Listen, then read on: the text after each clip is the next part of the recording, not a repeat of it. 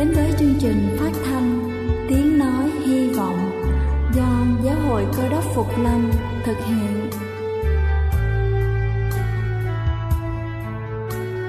Kính thưa quý vị, Đức Chúa Giêsu trước khi Ngài về trời đã ban cho các môn đệ của Ngài một điều răn mới, đó là họ phải yêu thương nhau như chính tình yêu mà Ngài đã dành cho họ. Quả thật vậy thưa quý vị, tình yêu thương là một món quà vô giá mà Chúa đã ban cho nhân loại và đó cũng là thông điệp mà chúng tôi muốn gửi đến toàn thể quý vị.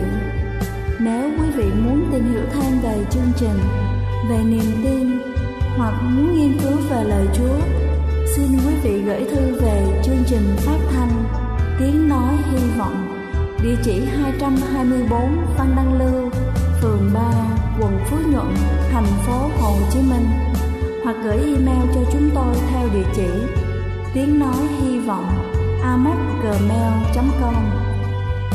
Ngoài ra, quý vị cũng có thể liên lạc với bất kỳ hội thánh cơ đốc Phục Lâm tại địa phương gần nhất. Xin chân thành cảm ơn và kính mời quý vị lắng nghe chương trình hôm nay.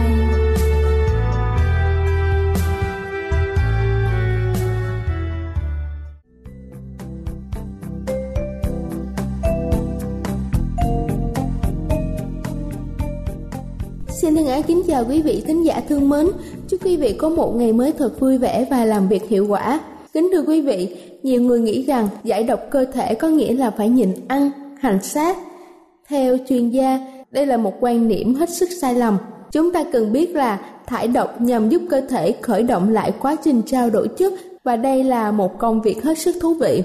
Hôm nay tôi sẽ trình bày cho quý vị năm thực phẩm có thể giải độc cơ thể hiệu quả. Đầu tiên đó chính là nước dừa. Đây là một trong những thực phẩm có tác dụng thải độc cơ thể rất tốt. Nó cung cấp ít năng lượng, natri và không chứa cholesterol hay chất béo. Uống nước dừa cũng rất tốt cho da, giúp dưỡng ẩm cho da từ bên trong và đảm bảo tiêu hóa thức ăn nhanh chóng. Thứ hai đó chính là rau lá xanh, gừng và tỏi. Hãy chất đầy trong tủ lạnh với các loại rau xanh như là rau bina, bông cải xanh, cải xoăn, măng tây, bắp cải, cần tây và rau diếp. Ăn nhiều rau xanh giúp hệ miễn dịch hoạt động tốt hơn. Hãy thử một cốc nước ép rau và salad. Chúng ta sẽ cảm nhận được sự thay đổi của cơ thể. Từ lâu chúng ta đã nghe nói về nhiều lợi ích của gừng đối với sức khỏe. Ngoài việc sử dụng như là gia vị trong các món ăn, chúng ta có thể thêm gừng vào tách trà hoặc đơn giản là một lát gừng mỏng vào cốc nước nóng uống rất tốt cho gan Tỏi cũng là thực phẩm thải độc cơ thể hiệu quả, giúp tăng cường hệ miễn dịch. Thứ ba đó chính là thực phẩm giàu chất xơ, các loại hạt, các loại đậu và đậu lăng. Rất giàu chất xơ, thải độc cơ thể tuyệt vời. Chúng giúp cho sạch cơ thể từ bên trong. Thứ tư đó chính là trà xanh, một chế độ ăn thải độc cơ thể hoàn hảo, không thể thiếu trà xanh. Chúng chứa nhiều chất chống oxy hóa, giúp tiêu diệt các gốc tự do trong cơ thể Loại đồ ăn này cũng giúp cải thiện trí nhớ, tăng cường đốt cháy mỡ và thậm chí là giảm nguy cơ mắc bệnh tiểu đường tiếp 2. Và cuối cùng đó chính là chanh. Chúng ta hãy uống một cốc nước chanh mỗi ngày, thích hợp nhất là vào buổi sáng, nó sẽ giúp cho thải độc tố và rất tốt cho hệ tiêu hóa. Kính thưa quý vị, tôi vừa trình bày xong năm thực phẩm có thể giúp chúng ta giải độc cơ thể Hy vọng qua bài sức khỏe này, chúng ta sẽ có thêm nhiều điều mới mẻ để chia sẻ cho người thân, bạn bè cũng như là giúp ích cho chính mình trong đời sống sức khỏe. Đây là chương trình phát thanh Tiếng Nói Hy Vọng do Giáo hội Cơ đốc Phục Lâm thực hiện. Nếu quý vị muốn tìm hiểu về chương trình hay muốn nghiên cứu thêm về lời Chúa, xin quý vị gửi thư về chương trình phát thanh Tiếng Nói Hy Vọng Địa chỉ 224 Phan Đăng Lưu Phường 3 quận Phú Nhuận Thành phố Hồ Chí Minh Hoặc gửi email cho chúng tôi theo địa chỉ tiếng nói hy vọng amos@gmail.com. Ngoài ra, quý vị cũng có thể liên lạc với bất kỳ hội thánh cơ đốc Phục Lâm tại địa phương gần nhất. Xin chân thành cảm ơn và kính mời quý vị tiếp tục lắng nghe chương trình hôm nay.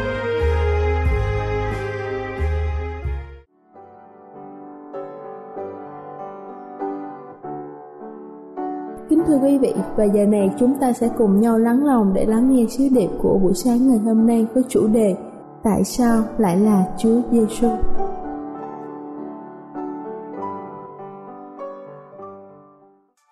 Kính thưa quý ông bà anh chị em, ở trong tuần tôi xem một chương trình rất nổi tiếng của người Anh Quốc và chương trình này được gọi là The Big Question.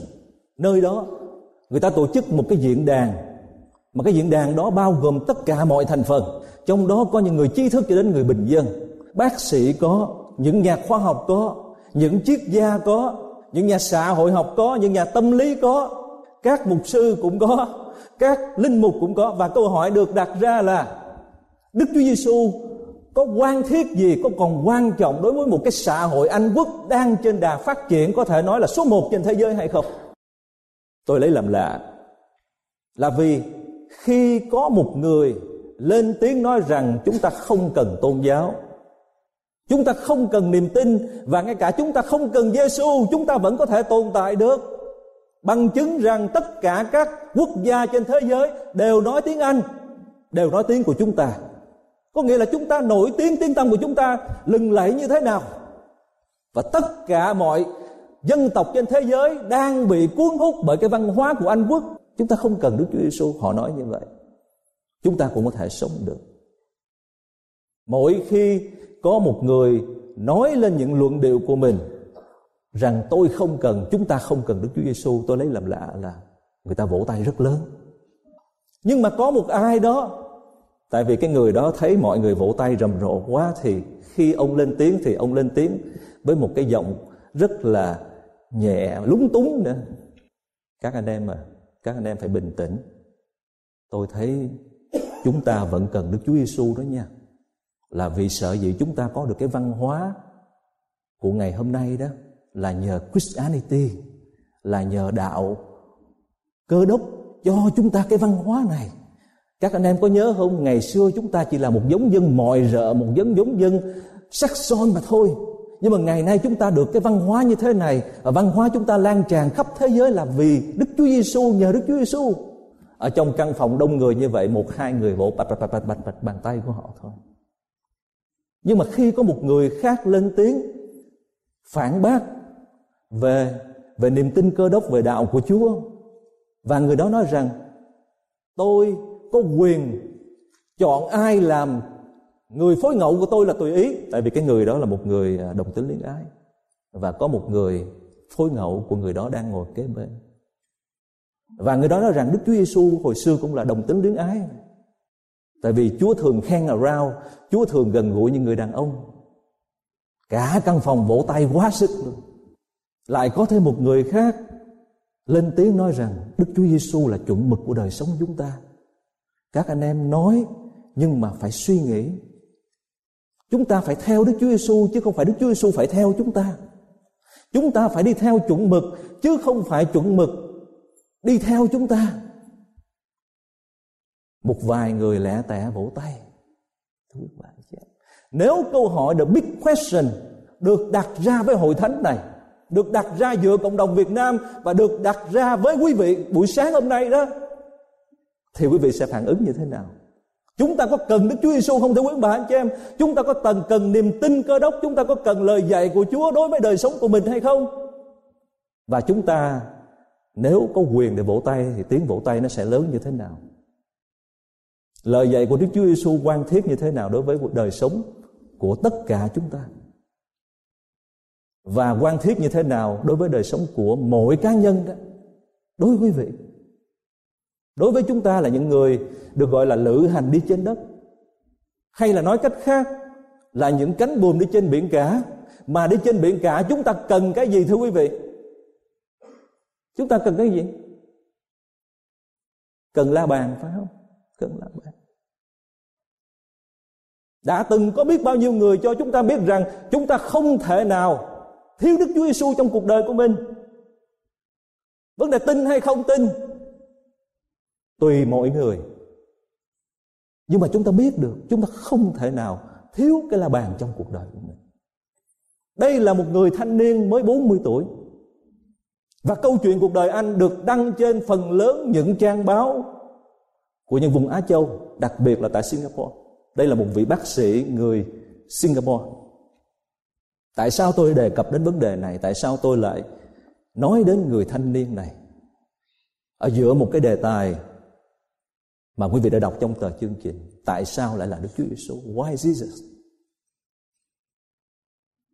Người thanh niên này sanh ra lớn lên trong một gia đình nghèo. Và từ ngày còn nhỏ, anh đã bị ảnh hưởng bởi lời nói của những người lớn rằng muốn hạnh phúc phải có tiền. Càng có tiền nhiều càng hạnh phúc. Và có tiền nhiều mới chứng minh được rằng mình là một người thành công. Từ lúc còn nhỏ đã bị ảnh hưởng bởi cái tư tưởng của cha mẹ, của những người xung quanh. Anh tin đó là sự thật. Và từ những ngày còn nhỏ, những năm tháng ở trong các trường tiểu học, trung học, anh phấn đấu hết sức của anh để có được tiền.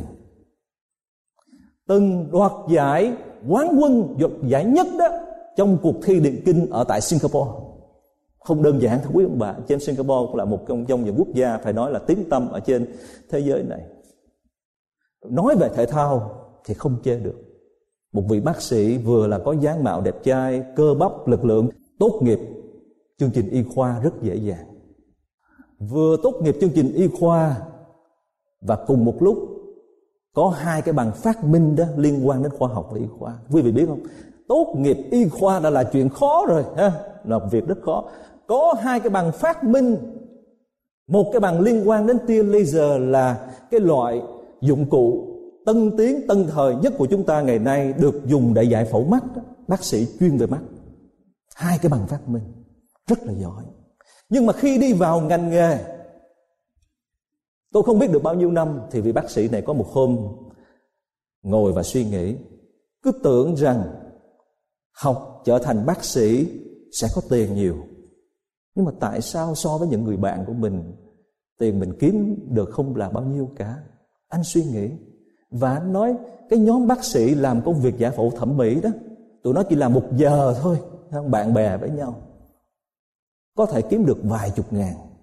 Còn mình làm một giờ, có vài trăm đô la thôi, bởi vì một người mà đi vô khám bệnh như vậy đó, không bao nhiêu tiền cả. Nhất là khám bệnh cho những người nghèo.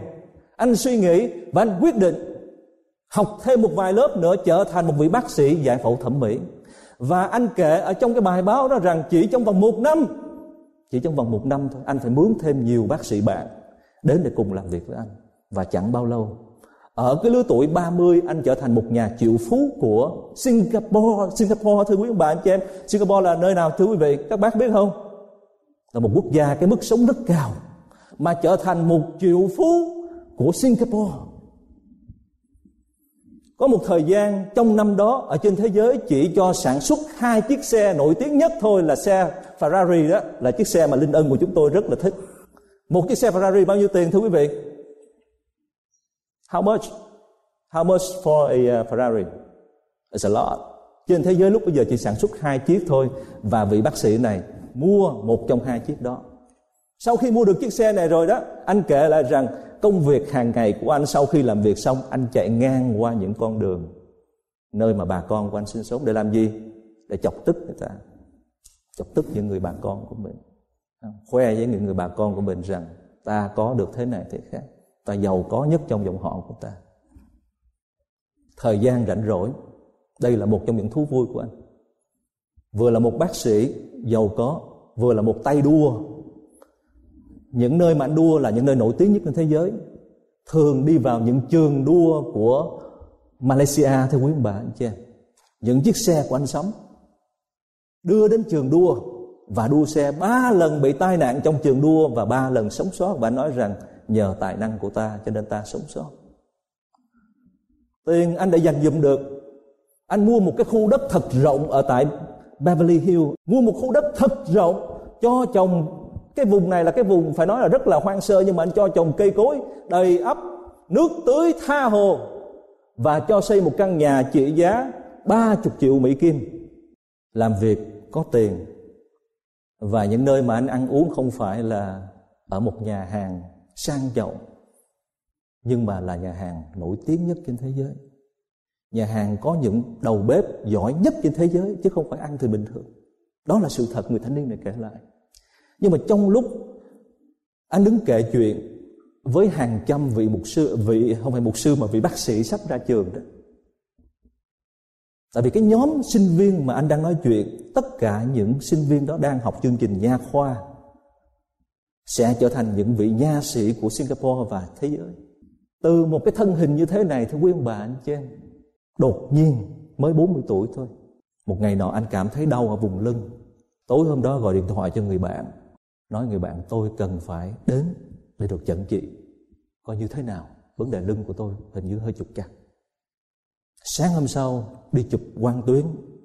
Chiều hôm đó, người bạn gọi đến và cho biết rằng, biết một vấn đề, một sự thật mà vị bác sĩ trẻ này không thể nào chấp nhận được, là anh đã bị ung thư phổi ở mức độ thứ tư rồi, stage 4 có nghĩa là sắp chết. Người bạn nói rằng sống nhiều lắm, khoảng chừng 3 tới 4 tháng thôi.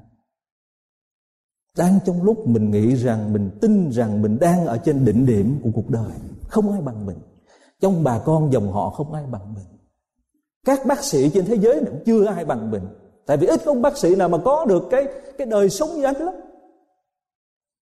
Trong tích tắc, tất cả đều vụt ra khỏi bàn tay hết từ một người thanh niên vạm vỡ khỏe mạnh như thế này, anh đứng trước trên một trăm vị nha sĩ sắp tốt nghiệp đó.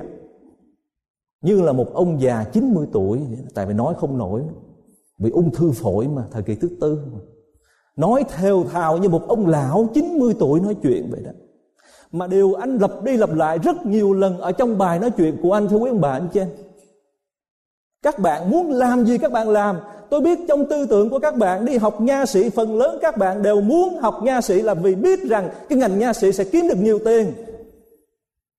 Nhưng mà tôi muốn nói với các bạn, không bao giờ được đánh mất lương tâm của mình.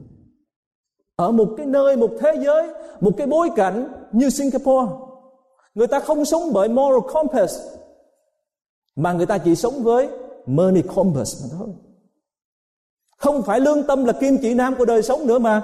Đồng tiền là kim chỉ nam của đời sống. Người ta leo lên nhau để mà sống. Thì vị bác sĩ này nói với hàng trăm vị nha sĩ sắp tốt nghiệp, phải giữ lương tâm của mình. Keep your compass. Biết bao nhiêu người trẻ của chúng ta, thưa quý ông bà, anh chị em, trong đây có tuổi trẻ đang ngồi trong hội thánh của Chúa ở đây. Các bạn lao vào các trường đại học, đi tìm kiếm cái cách để mà có thể được như vị bác sĩ này có thể là như vậy. Mơ tưởng đến một cái ngành nào đó để có được điều này, điều khác, để cảm thấy mình có giá trị trong cuộc đời này. Nhưng mà đâu đó, có những con người đã từng có những ước mơ như chúng ta, nói bên tai chúng ta, hãy giữ la bàn cuộc đời mình. Một người đi trên biển cả cuộc đời, thưa quý ông bà, anh chị em không có gì quan trọng hơn, cần thiết hơn là cái la bàn. Không có cái la bàn, không biết mình đang đi về đâu. Mà không biết mình đang đi về đâu đó, thì không có hy vọng. Một chiếc thuyền ở giữa biển sống cuộc đời, không có la bàn, không biết đi về đâu, không có hy vọng. Không có hy vọng, loanh quanh một chỗ thì chỉ có bi quan mà tuyệt, và tuyệt vọng mà thôi. Quý vị thấy không?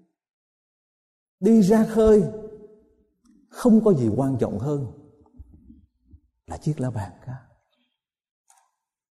Đến giây phút cuối cùng cuộc đời này, vị bác sĩ 40 tuổi trở về với Chúa, trở về với Đức Chúa Trời, như là một đứa con hoang đàn, lê từng bước từng bước một trở về. Và trên đường anh đi trở về với nhà của cha anh ở trên thiên đàng đó, anh gặp biết bao nhiêu người trẻ gặp người nào, gặp đứa nào, gặp thằng nào, anh cũng nói hết. Tụi bay nè, tụi bay muốn làm gì tụi bay làm. Đừng bao giờ để đánh mất cái la bàn cuộc đời mình. Ông trời là cái la bàn của chúng ta đó. Đạo trời, đạo chúa là cái la bàn. Đi lê thê từng bước trở về như đứa con hoang đàn trở về. Anh nói, tụi bay có thấy không? Chiếc xe Ferrari của tao đậu ngay kia kìa. Hồi trước tao cứ tưởng rằng có nó tao hạnh phúc. Bây giờ tao ôm nó mà tao chẳng thấy hạnh phúc chút nào hết á. Căn nhà tao cũng mới làm 30 triệu đô la.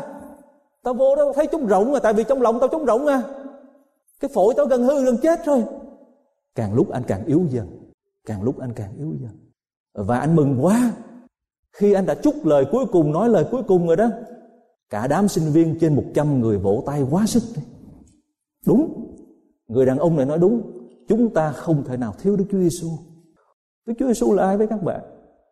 Người thanh niên này nói rằng, cái đám trẻ đi vào đời sống học hỏi cái cách để mà có tiếng, có reputation, có position, có vị trí trong cuộc đời này, học cái cách để khoe khoang với đời. Nhưng mà có một người từ trên thiên đàng xuống thế giới này và ngài nói với những người trẻ rằng, ta có một cái cách, I'm the way, the true and the life. Ta là cái cách các bạn có tin điều đó không? Các bạn có tin điều đó? Quý vị có tin điều đó không? Đức Chúa Giêsu nói rằng ta là cái cách. Ta là cái cách. Cái cách của ta cũng mang đến sự giàu có cho các con. Cái cách của ta cũng mang đến nhà cửa cho các con. Nhưng mà các con biết sử dụng sự giàu có để làm gì? Biết sử dụng căn nhà để làm gì? Đó. cái cách của chúa là như vậy chúa là đấng không có hướng chúng ta đến đời sống nghèo khổ. Chúa là đấng hướng chúng ta đến đời sống sung mãn. Nhưng mà chúa dạy chúng ta cái cách để thưởng thức sự sống sung mãn. Người thanh niên này nói rằng, trong lúc mà anh có xe ferrari, anh chạy xung quanh những căn nhà bà con, anh khoe với bà con rằng, anh là người hơn họ và anh khinh họ trong lòng. Anh khinh bà con của họ, của anh trong lòng. Nhưng mà khi anh gần chết anh nằm anh giường gần chết chiếc xe Ferrari hay là nhà cửa của anh không có cho anh lời an ủi mà chính những người khinh, những người mà anh đã từng khinh đó, lại đến an ủi anh. Những người mà anh từng khinh, những người nghèo khổ, đến cho anh sự an ủi và hy vọng. Nhắc nhở cho anh biết rằng Đức Chúa Trời vẫn thương yêu anh. Nhắc nhở cho anh biết rằng mọi người đều vẫn kính nể anh. Như là một người con trong dòng họ, như là một người con trong gia đình. Đến cuối cùng của cuộc đời, anh mới ngộ ra rằng tình cảm giữa người và người là quan trọng hơn hết chứ không phải là những gì anh có. Đức Chúa Giêsu đến thế giới này, thưa quý ông bà, anh chị em, dạy cho chúng ta cái cách. Mà cái cách của Chúa không phải là chúng ta đi vào cuộc đời này để tìm kiếm ý nghĩa cuộc đời là vì cuộc đời không có ý nghĩa. Trái đất nó chỉ là cục đất mà thôi, mà cục đất không cho chúng ta ý nghĩa. Nhưng mà cái cách của Chúa dạy những người trẻ như chúng ta đây đó là mang ý nghĩa vào cuộc đời. Hai cái khác nhau nhiều người đi tìm kiếm ở trong cuộc đời này cho ra cho bằng được ý nghĩa. Ở trong cuộc đời này không hề có ý nghĩa để chúng ta tìm kiếm. Quý vị cứ tìm đi, chúng ta cứ tìm đi. Nhưng mà cách của Chúa Giêsu là dạy chúng ta mang ý nghĩa vào cuộc đời. Càng mang ý nghĩa vào cuộc đời thì cuộc đời của chúng ta càng trở nên có ý nghĩa. Amen. Không thưa quý ông bà anh chị em. Đức Chúa Giêsu đến với thế giới này, ngài làm gì? Mang ý nghĩa vào thế giới này chứ không phải Đức Chúa Giêsu đến thế giới này đi tìm kiếm ý nghĩa. Tôi nói đúng không? Đó là sự thật. Cho nên Chúa dạy con cái của Chúa đó, ta là ánh sáng của thế giới này. Chứ không phải thế giới này là ánh sáng của ta. Ta là tấm gương cho thế giới này, chứ không phải thế giới này là tấm gương cho ta. Và bất cứ một người nào đi theo ta sẽ không còn đi trong sự mù mịt tâm tối của bản thân mình, mà có ánh sáng của sự sống. Đi theo Chúa học theo tấm gương của Chúa. Cho nên chúng ta, thưa quý bạn chị em, còn ngồi ở đây, còn thở, còn hít, còn ăn, còn uống, còn đi, còn đứng, chúng ta phải hỏi, ủa, lý do sao mình còn sống vậy? Tại sao mình còn sống vậy?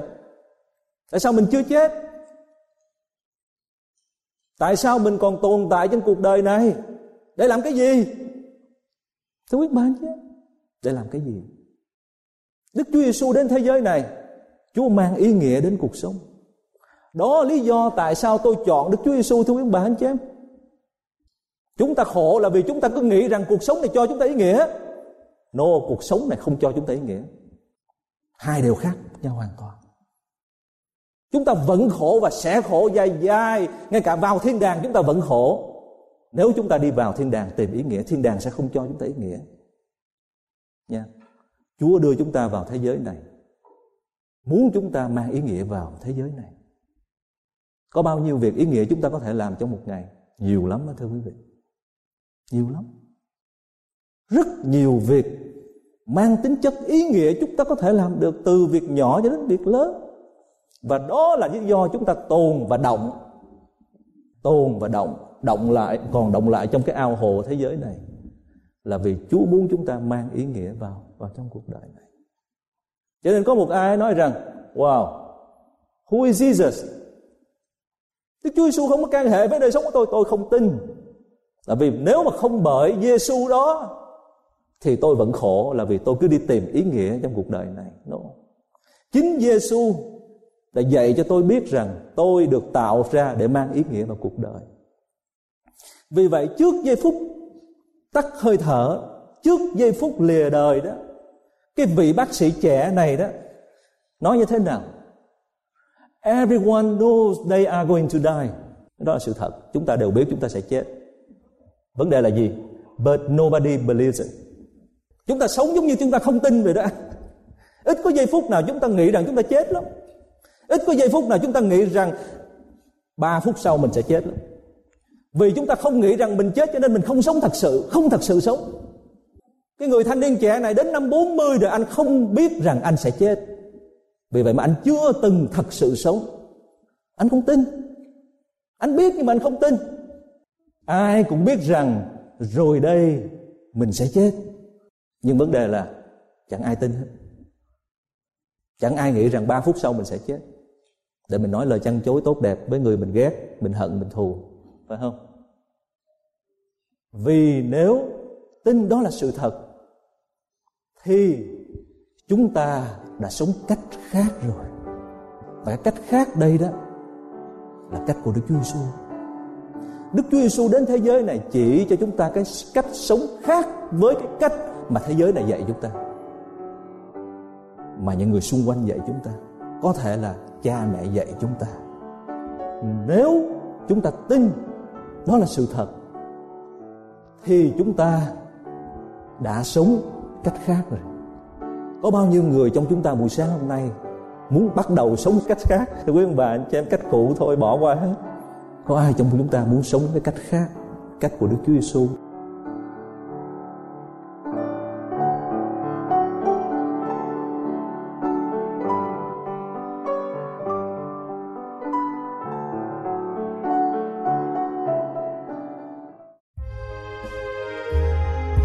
Đây là chương trình phát thanh Tiếng Nói Hy Vọng do Giáo hội Cơ đốc Phục Lâm thực hiện. Nếu quý vị muốn tìm hiểu về chương trình hay muốn nghiên cứu thêm về lời Chúa, xin mời quý vị gửi thư về chương trình phát thanh Tiếng Nói Hy Vọng, địa chỉ 224 Văn Năng Lưu, phường 3, quận Phú Nhuận, thành phố Hồ Chí Minh hoặc gửi email cho chúng tôi theo địa chỉ tiếng nói hy vọng gmail.com Ngoài ra, quý vị cũng có thể liên lạc với bất kỳ hội thánh cơ đốc phục lâm tại địa phương gần nhất. Xin chân thành cảm ơn và hẹn gặp lại quý vị trong chương trình lần sau.